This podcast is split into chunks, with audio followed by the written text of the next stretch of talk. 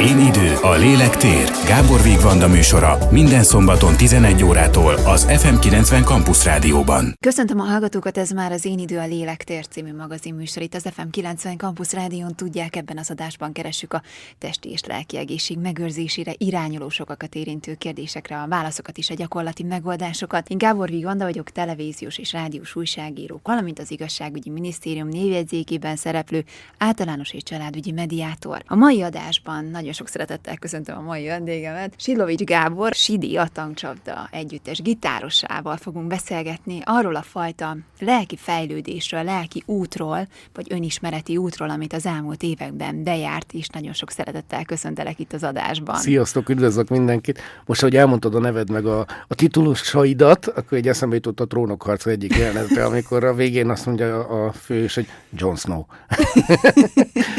Sidi vagyok, sziasztok! Én azt gondolom, hogy fontos arról beszélni, és pláne egy olyan embernek, mint a, aki te is vagy, aki ugye nem sok emberre hatással, vagy már csak a, a munkádból fakadóan is, hogy fel lehet ám vállalni azt is, amikor valami nem olyan könnyű, vagy amikor nem olyan egyszerű, vagy amikor tanul az ember bizonyos dolgokat. Mert hogy ha nem is beszélünk róla, ez ugye mindenkinek az életének a része. És azt gondolom, hogy, hogy ez a te életedben is jelen van, ez a fajta tanulási folyamat, amiről egyszer beszélgetünk is már, Igen. hogy nincs vége soha. Így van, így van. Hogy pontosan. ez egy olyan út, aminek nincsen vége. Pontosan. Én ilyen szempontból mindig egy, egy ilyen nyitott embernek tartottam magam, aki, aki abszolút nyitott szemmel jár, és nyitott mindenféle dolgokra, önfejlődésre, lelki dolgokra. Aztán nem olyan régen, egy ilyen bő fél éve jöttem rá, hogy, hogy tulajdonképpen ez egy ilyen maszlag volt a fejembe, de igazából nem tettem érte semmit, hogy ez, hogy ez valójában utat nyerjen magának, ez a fajta fejlődés vagy nyitottság. És nekem, nekem tulajdonképpen ilyen, ilyen tavaly szeptember-október óta, tehát egészen pontosan tudom datálni, nyitottam meg jobban ezeket a kapukat, és kezdtem el foglalkozni önmagammal. Sőt, már előtte is pedzegettem, tehát amikor jött az a Covid otthonülés, stb., akkor, akkor mintha így éreztem volna ebbe az egészbe egy olyan üzenetet, hogy, hogy nem, nem teljesen jó azért ez a fajta mókuskerék, és hogy valamit, valamit talán nem véletlenül kaptuk, hogy egy kicsit foglalkozunk magunkkal, meg azzal, ami régen úgy mondtam volna, hogy azzal, ami körülöttünk van, és mostanában már úgy mondom, hogy azzal, ami bennünk van. Ez egy nagyon fontos különbség, azt gondolom, még ha önzőnek is tűnik, pedig a, a lényeg nagyon egyszerű egyébként, ha ami, ami bennünk van, azt gondolom azon körülöttünk. Tehát kisugározzuk magunkból, és, és én túl nagy, túl nagy hangsúlyt fektettem mindig arra, hogy körülöttem mi van, és azt elfelejtettem, hogy amúgy, amúgy egyébként én is itt vagyok.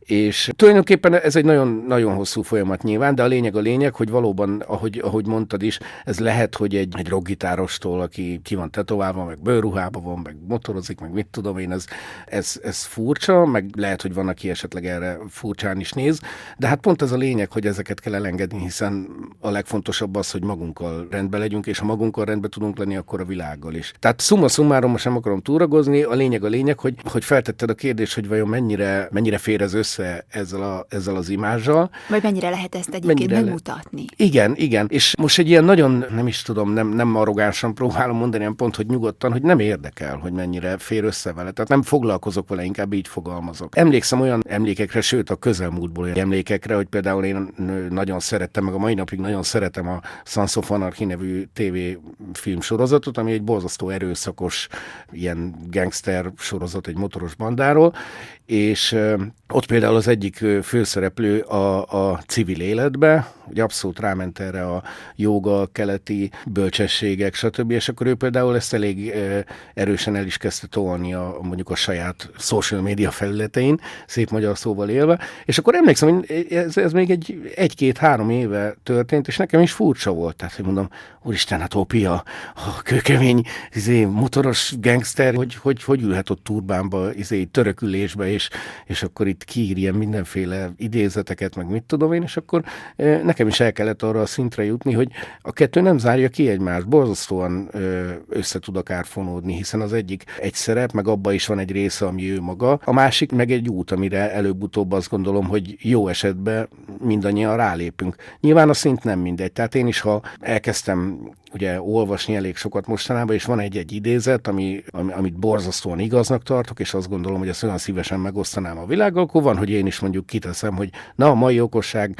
és akkor kész pont. De, de hozzáteszem, hogy Most egy olyan szinten vagyok, hogy körülbelül 20 annyit tennék ki, de én is tudom, hogy, hogy fölösleges, hiszen akkor jutnak el a, a, az emberhez ezek a dolgok, amikor ő maga is nyitott rá, tehát nem szabad erőltetni, és nem szabad senkinél dörömbölni az ajtón, hogy, hogy hello, hello, világos, hogy már meg, lép már rá az útra te is, hanem mint ahogy nálam is, azt mondom, 45 évesen jött el a pont, mindenkinél eljön ez a pont, és nem szabad erőltetni. Igen, csak nem mindegy ugye, hogy milyen út vezet el eddig a pontig, mert ugye a legtöbb esetben én azt látom, hogy valamiféle ilyen nehézségek árán jut el az ember oda, hogy szeretné magát megismerni. Így van. Tehát, hogy, hogy nem az van, hogy az ember nagyon boldog időszakban gondolkodik el azon, hogy vajon mi van belül, mert akkor, mintha erre nem figyelne annyira. Így van. Hanem marad az a megoldás, hogy, hogy könnyek árán jutunk el a felismerésekig. Igen, igen, pontosan. Nyilván ez, ebben nagyon hosszan bele lehetne menni, hogy,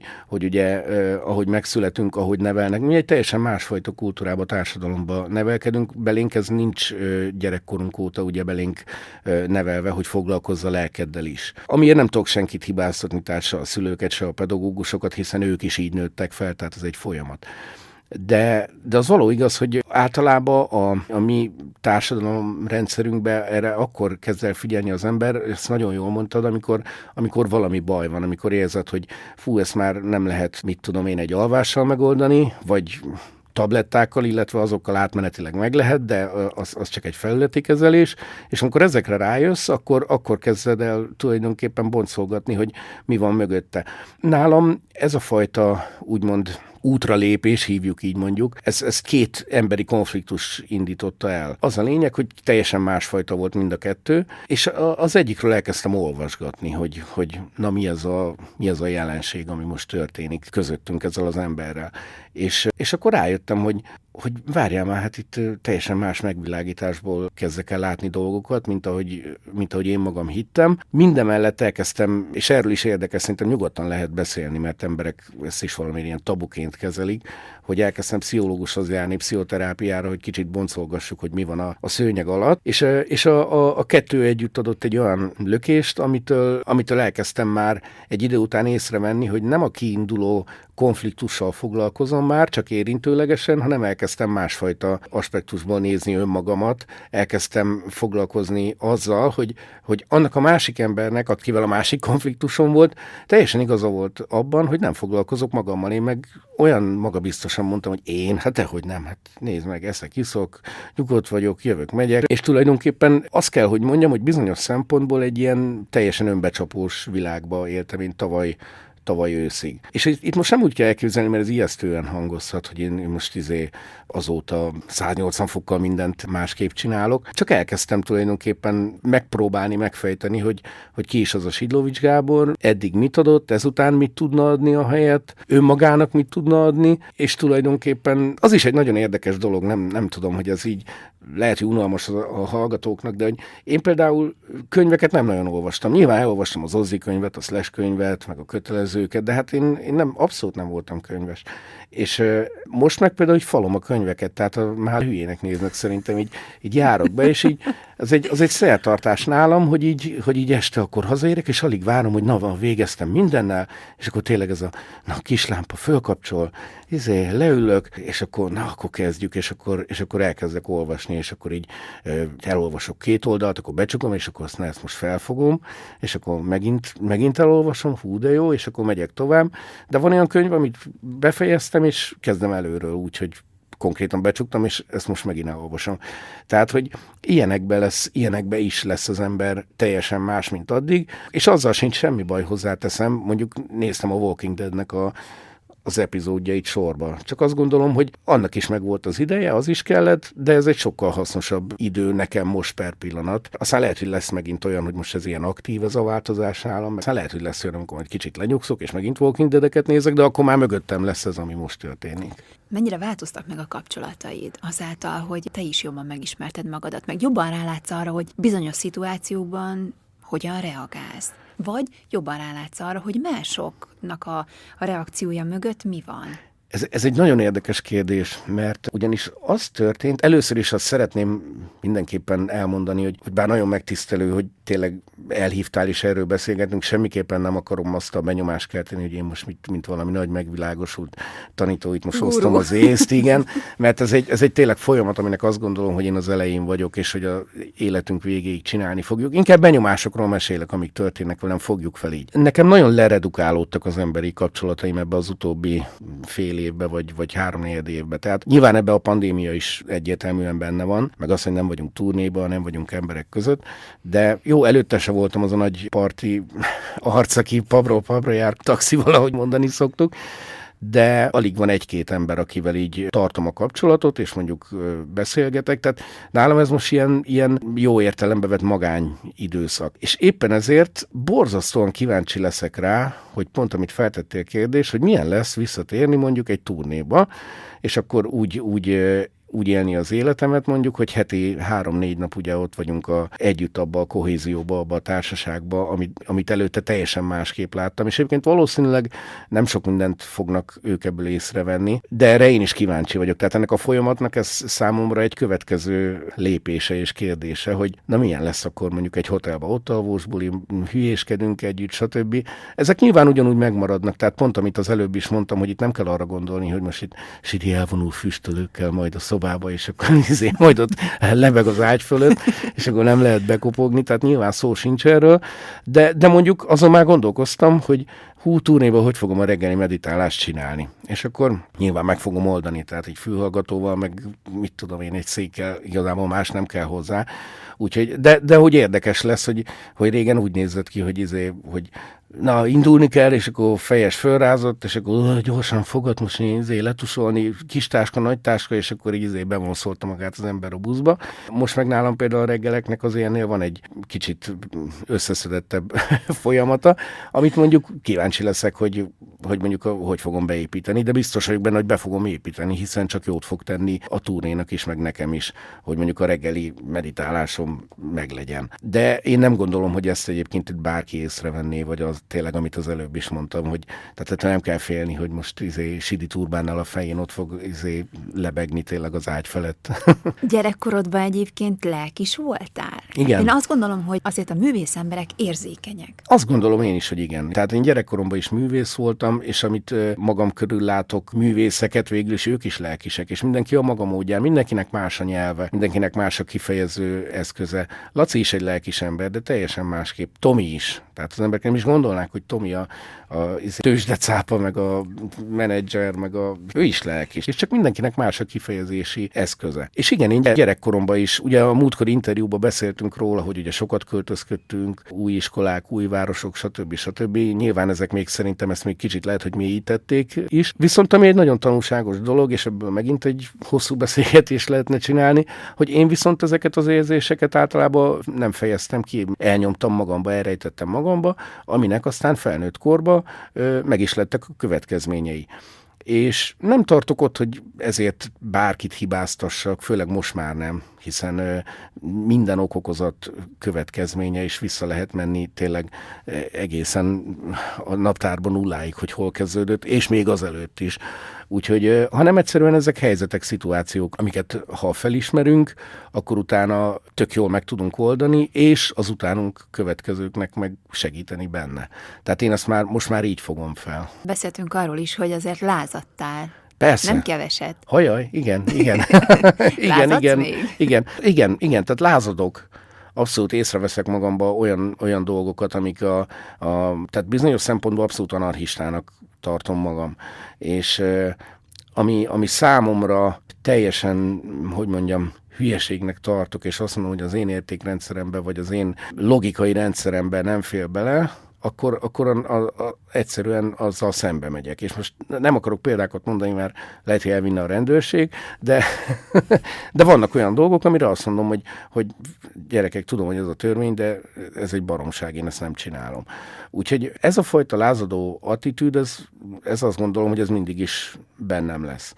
De, de a kettő nem zárja ki egymást, azt gondolom, hogy az ember harmóniába éljen önmagával, és ezáltal a, a, a világgal is. És megint hangsúlyozom, hogy ez egy folyamat, aminek a aminek az elején vagyok, de, de a lázadás, maga az, hogy, hogy, a, hogy az ember, én, én úgy szoktam mondani, hogy akármennyire is hangzik, anarchista vagyok, rám is van írva, ez, ez abszolút mindig a, a, a részem lesz, tehát hogy, hogy amire én azt gondolom, hogy, hogy ez semmilyen szinten sem más, se engem nem épít, csak úgy van, azt én, azzal én nem foglalkozom, azt kihagyom, kikerülöm. Mennyire figyelsz másokra? Hogy mások, ha mondjuk jársz az utcán, valaki, most pont láttam, amit felraktál, hogy, hogy hát elég veszélyes volt a hazafele utat. Igen, igen. És hogy figyelni kellene jobban az egymásra közlekedés során az embereknek, de például ilyenkor te mennyire tudsz felülemelkedni a dolgokon, pont azért, mert egy kicsit már jobban belelátsz a, a lelki folyamatokba, vagy az emberek reakciójába. Na, örülök, hogy megkérdezted, mert mondjuk régebben, ha engem valaki mondjuk az úton majdnem megölt, és hozzáteszem, hogy nekem, ha egy, egy intés, hogy bocs, azzal, azzal én már meg vagyok véve. Tehát volt már többször olyan, hogy tényleg majdnem ott maradtam, de látom, hogy az ember villant egyet, vagy Elismeri. bocs, izé, igen, és nem kell nekem izé hosszú történeteket mesélni, hogy ne haragudj, ez volt, meg az volt, csak látom, hogy megemeli a kezét, hogy bocsánat, akkor én már rendben vagyok. De amikor, amikor nem ez történik, akkor még igen, hajlamos vagyok a, a mai napig robbanni, pedig a környezetem is tudja, hogy egy borzasztó nyugodt ember vagyok, tehát nekem aztán tényleg fát lehet vágni a, a hátamon, azt gondolom, de a közlekedési szituációk ilyenkor ezt ki tudják váltani belőlem, hogy konkrétan utána megyek az embernek és például azoknak a hallgatóknak mondom, akik ugye nem tudták, a, a, hogy nyilván értelmszerűen vannak sokan, hogy mi volt, a, annyi volt a történet, hogy motorra jöttem Budapestre, és fél órán belül ö, ketten is rám húzták a, a, az autót úgy, hogy se irányjelző, se semmi. Mind a kettőnél az volt, hogy ugye látom, hogy, hogy, hogy egyik kézben telefon, másik kézzel próbálja tartani a kormányt, mereven néz előre, beszél, és még sávot is vált, és akkor erre, ennek ugye hangot adtam, hogy gyerekek, kicsit terjesszük már ezt az igét, hogy, hogy tényleg 4 ezer forintért lehet egy kínai headsetet venni, ha vezetünk, főleg ha autópályán vezetünk, dugjuk be, mert megoszlik a figyelem, nem jó. És na és például észrevettem magamon, hogy már nem, nem volt bennem az az óriási késztetés, hogy én a következő parkolóba most őt utolérem, és majd Móreset tanítom, mert mondjuk még egy fél éve, egy éve azért jobban e felé hajlottam volna. Most már úgy, úgy kicsit globálisan látom, hogy ő is megy, teszi a napi rutinját, fáradt munka után, mit tudom én, tehát hogy effektíve nem, nem azzal a célzattal csinálta, hogy én most ezt az embert meg fogom ölni. Ami persze a lényegen nem változhat, hogyha én nem járok annyi képzésre, motoros képzésre, meg nincsenek olyan reflexeim, amilyenek éppen voltak, mert úgy álltak a csillagok, akkor ott vagyok egy fekete zsákba, és akkor lehet mondani, hogy hát de szegénynek milyen fárasztó napja volt, meg azt a telefont az borzasztó fontos volt neki elintéznie. Nyilván ez, ezeken a dolgokon nem változtat, de már kevésbé feltételezem azt az eredendő rossz indulatot másból, mint amit mondjuk régebben, régebben egyből feltételeztem, hogy hát nem igaz, és majd most én Nyilván vérvízé nem válik, tehát ha, ha, ha valaki úgy árt nekem, hogy közben még azt is érezteti, hogy, hogy figyelj már te hülye, hát izé, nekem van igazam, vagy tehát magyarán szólva agresszíven reagálja le a dolgot, akkor biztos, hogy előjön az a, az a Sidi, aki régen is előjött, meg ott volt, de már más az egyensúly, azért már más, mások az arányok, és szerintem ez pont elég, mint ahogy mondtam, és nem akarok én teljesen mindenbe 180 fokkal megváltozni, tehát az, az azt gondolom most per pillanat, így most 2021 tavaszán, hogy aztán ki tudja jövőre mit fogok mondani, hiszen ez egy utazás, amit, ahogy beszéltük is, de most azt gondolom, hogy így a, a kettő között van valahol az igazság. Mennyire találnak meg egyébként az emberek a nehézségeikkel? Kérik ki a, akár a barátok, vagy a rokonok, családtagok, hozzád közel álló emberek a véleményedet is? Mennyivel tudsz mondjuk most másabb tanácsot adni bizonyos problémák, nehézségek esetén, mint korábban? Ez is nagyon érdekes, mert minél többet foglalkozom magammal, minél többet olvasok, minél azt gondolom, hogy elkezdtem jobban, minél jobban tisztán látni, vagy tisztábban, annál kevésbé igyekszem ezt kevésbé ezek rá készítést, hogy megosszam másokkal. És most megint hozzáteszem, hogy 2021 tavaszán beszélgetünk, nem tudom jövőre mi lesz, meg utána mi lesz. Szerintem nálam is egy ilyen emésztési folyamat van egy részről. A másik meg az, ami, ami nekem eszembe jut, hogy nekem is hiába mondták. És el kellett, hogy jöjjön az a, az a pont az életembe, amikor, amikor azt mondtam, hogy hopp, akkor most, most történt valami, és most elkaptam a fonalat. És addig nekem bárki bármit mondhatott. És ez, ez még nagyon aktívan él bennem, és éppen ezért én ezzel nem bombázok igazából senkit, meg nem, nem is nagyon tudják szerintem így a körülöttem. Egy, nyilván azt az egy-két közeli barátot leszámítva, de hogy nem, nem is nagyon tudják, hogy én ezzel így foglalkozok mondjuk ezzel a dologgal. Tehát minél, minél jobban benne vagyok, annál kevésbé akarom ezt átadni, hiszen annál, annál jobban azt érzem, hogy, hogy én is olyan keveset tudok, hogy mit beszélnék én erről, tehát hogy ez, ez, ezt tanulni kell, ezt, ezt szívni kell magunkba, és vannak erre emberek, meg vannak erre guruk, kócsok, akik ezt tök jól csinálják, és, és ennyi igazából. Tehát nem, nem érzem úgy, hogy nekem ezt most így per pillanat, hogy iszonyatosan meg kéne osztanom bárkivel. Azt elmondtad, hogy mennyit változtál, hogy most már azért másabbak a reakcióid bizonyos helyzetekben, de hogyan képzeled el a jövődet? Tehát mondjuk ha ez egy út, és ezen folyamatosan haladsz, és mindig építed be azokat a tudásokat, vagy tapasztalatokat, amik majd ugye jönnek ezután is, akkor, akkor milyennek gondolod az életedet? Tehát, hogy mennyiben változtathatja meg mondjuk a döntéseidet, a világnézetedet, azt, hogy egy kicsit másabbul gondolkozol? Uh-huh. Szerintem nagyon. Azt már most egyébként észrevettem, hogy, hogy fizikális, funkcionális, vagy, vagy logisztikai dolgokba más döntéseket hozok, mint régebben nyilván ez, azt gondolom, hogy csak fokozódni fog. Az, hogy hogyan képzelem el, igazából most ez egy ilyen nagyon közhelyes lesz, amit mondok, de ez az egész egy olyan izgalmas utazás, ami néha hozzáteszem nagyon nehéz. Tehát néha, mert az élet azért nem kiméri az embert, és ad azért olyan pofonokat, amikor, amikor nem egyszerű a hited mellett, meg a világ felfogásod mellett kiállni, és nem elengedni, hogy na jó, akkor, akkor visszamegyek a régi énemhez, mert, mert erre, erre már nincs időm, mert ezt meg ezt meg ezt meg kell oldani, hanem inkább megtanulni ezeket is beépíteni. Tehát, hogy, és nem ellustulni abba, hogy én átadom magam a hétköznapi élet sablonjainak és problémáinak, hanem, hanem a kettőt megtanítani, vagy megtanulni összeolvasztani. És, és az életemet valahogy nyilván vannak konkrét terveim, vannak, vannak konkrét elképzeléseim, hogy, hogy merre szeretnék menni, de szellemi szinten úgy képzelem el, hogy, hogy egyszerűen megyek tovább ezen az úton, és és átadom magam, átadom magam neki. Tehát nem, nem képzelek el semmit, hogy most hú, én majd ezzel olyan mélyen szeretnék foglalkozni, hogy majd indítok egy videócsatornát, vagy mit tudom én, tehát nincsenek semmi ilyesfajta elképzeléseim, hiszen, mint ahogy már több egyére is mondom, én ezt az egészet tanulom, én, ez, én ennek az egésznek az elején vagyok, és majd nem tudom, lehet, hogy egy év múlva más fogok mondani, de, de most per pillanat a régi nagy terveim helyett egyébként így néha olyan dolgokat vizualizálok be, hogy vidéken egy egy, egy ilyen kis faházba élek harmóniába boldogan, és onnan akár miért ne tudnám a zenekar dolgait ugyanúgy csinálni. Szóval ezeket a nagy világ megváltó dolgokat most, most egy időre elengedtem, hanem most inkább tényleg ezt, a, ezt az én képépítést próbálom többé-kevésbé megvalósítani, és, és a, a jövőbeli terveim is tulajdonképpen ennek megfelelően. Árulj már el néhány részletet a vidéki faház mellett, hogy mi az, amit szeretnél, hogy nem. megvalósulna, lehet? Persze, persze, hogy ne. Igazából nem, nem, nem nagy dolog egyébként, ez nekem már régen is ilyen gyerekkoromban, nekem volt mindig egy ilyen kép a fejembe, és azt gondolom, hogy, és főleg, ahogy egyre többet olvasok, ez az ember a dolgokat manifestálja egy idő után, ha ugye foglalkozik vele, és semmi extra, egy ilyen, egy ilyen én, nekem gyerekkorom óta él egy kép a fejembe, hogy van egy fából épült faház, egy, egy ilyen kis domboldallal a, az oldalába, vagy mellette, és hogy én és hogy én ott élek. Tehát ennyi. És ez egyre többször előjön bennem ez a kép. Ennyi. Tehát tulajdonképpen nincs meg az, hogy kivel vagyok ott, vagy hogyan. Ilyenek semmi, csak maga ez a kép, ez így, ez így teljesen erősen ott van bennem.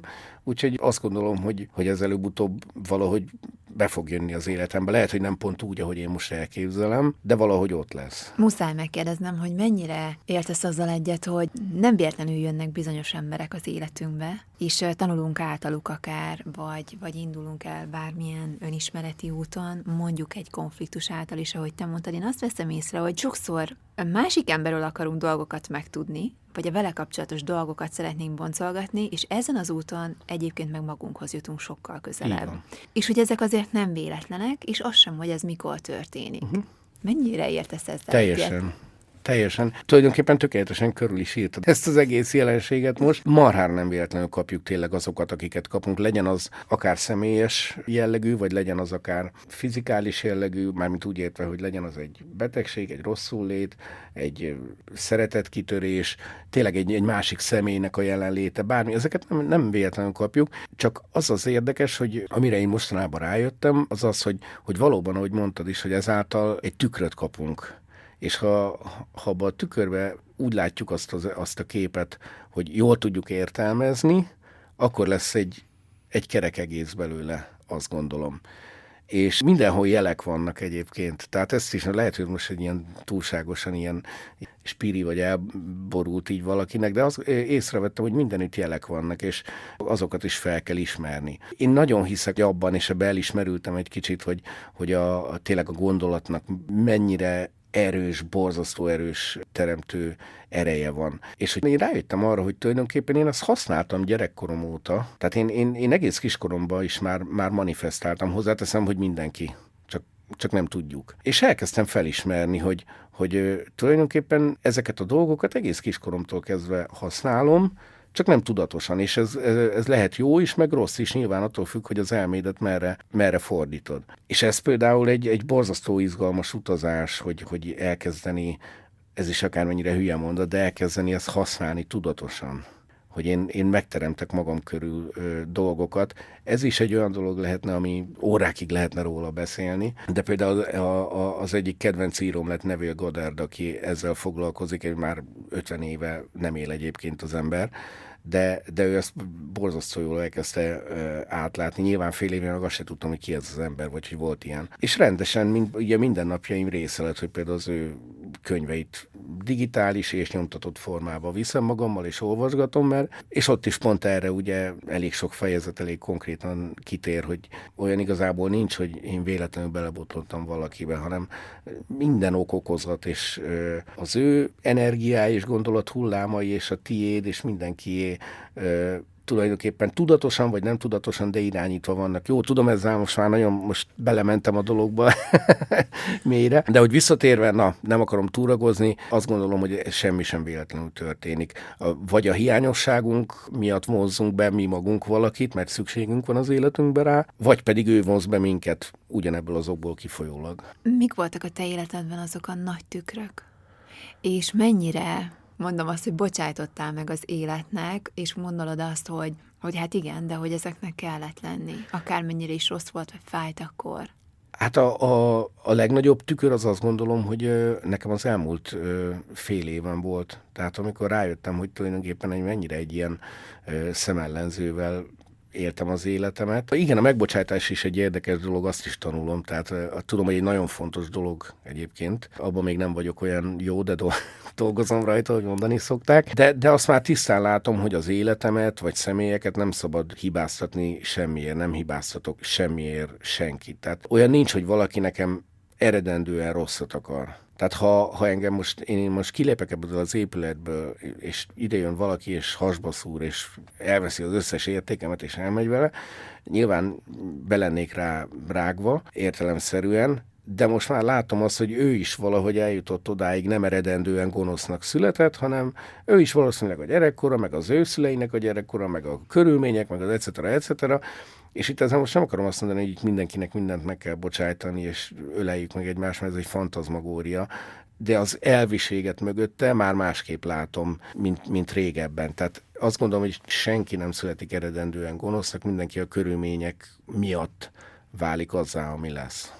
Hát én nagyon örülök neki, hogy ma itt ide jöttél, vagy azt vizionáltuk, hogy itt beszélgetünk, és akkor ez most megtörtént, is, hogy ilyen őszintén beszélgethetünk erről szépen. az útról, ami mögötted van. Én köszönöm szépen, örülök, hogy elhívtál. Kedves hallgatók, ennyi volt már az Én idő a Lélektér című magazin műsor itt az FM 90 Campus Rádión a mai adásban. Sidivel, azaz Sidlovics Gáborral, a tankcsapda gitárosával beszélgettünk, tartsanak velünk egy hét múlva is.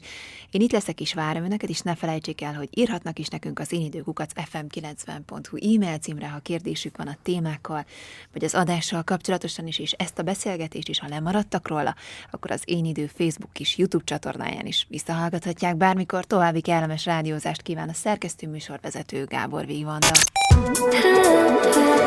Én idő, a lélek tér. Gábor Vigvanda műsora az FM90 Campus Rádióban. Készült a Média Tanács támogatásával a Magyar Média Mecenatúra program keretében.